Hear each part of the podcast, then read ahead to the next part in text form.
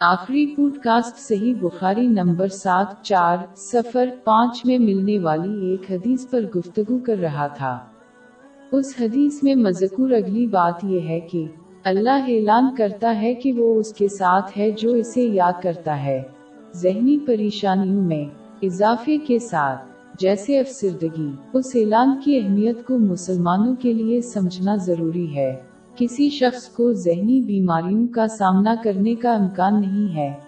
جب وہ کسی ایسے شخص کے ساتھ جو ان سے محبت کرتا ہے اور ان کی حفاظت کرتا ہے، جو شخص اللہ کی صحبت رکھتا ہے، وہ اس محبت اور حفاظت کو حاصل کرے گا۔ لہٰذا، اس علامیہ پر عمل کرنے سے ذہنی اضطراب جیسی تمام ذہنی بیماریوں کا خاتمہ ہوگا۔ دوسروں سے الگ ہونے کی وجہ یہی ہے۔ نیک پیش کو ذہنی طور پر متاثر نہیں کیا، جیسا کہ وہ ہمیشہ اللہ کی صحبت میں تھے۔ یہ واضح ہے کہ جب کوئی اللہ کی صحبت اختیار کرے گا تو وہ تمام رکاوٹوں اور مشکلات پر قابو پا لیں گے۔ یہاں تک کہ وہ آخرت میں اس کی قربت کو پہنچ جائیں۔ اس کے علاوہ اللہ نے ویسے بھی اس اعلان پر پابندی نہیں لگائی ہے۔ مثال کے طور پر اس نے یہ اعلان نہیں کیا کہ وہ صرف نیک لوگوں کے ساتھ تھا۔ یا وہ صرف ان لوگوں کے ساتھ تھا جو مخصوص نیک کام کرتے ہیں۔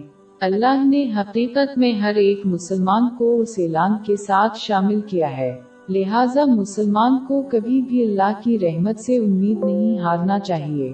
لیکن یہ نوٹ کرنا ضروری ہے۔ مسلمان کو اللہ کو یاد رکھنا چاہیے۔ اس میں ان کی تقریر سے اسے یاد رکھنا بھی شامل ہے۔